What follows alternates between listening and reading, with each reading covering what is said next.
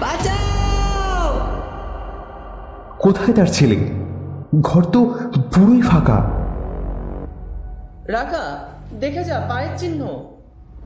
কি হয়েছে তার ছেলের? আমি তোর ছেলের মৃত্যুর দাগ কেটে দিয়ে এসেছি। সে আজকেই শেষ হবে। কেউ তাকে আর বাঁচাতে পারবে না। তোদের হাতে নিজেকে সঁপে দেওয়ার থেকে ভালো নিজেকে এই নদীর জলে ডুবে আত্মহত্যা করা।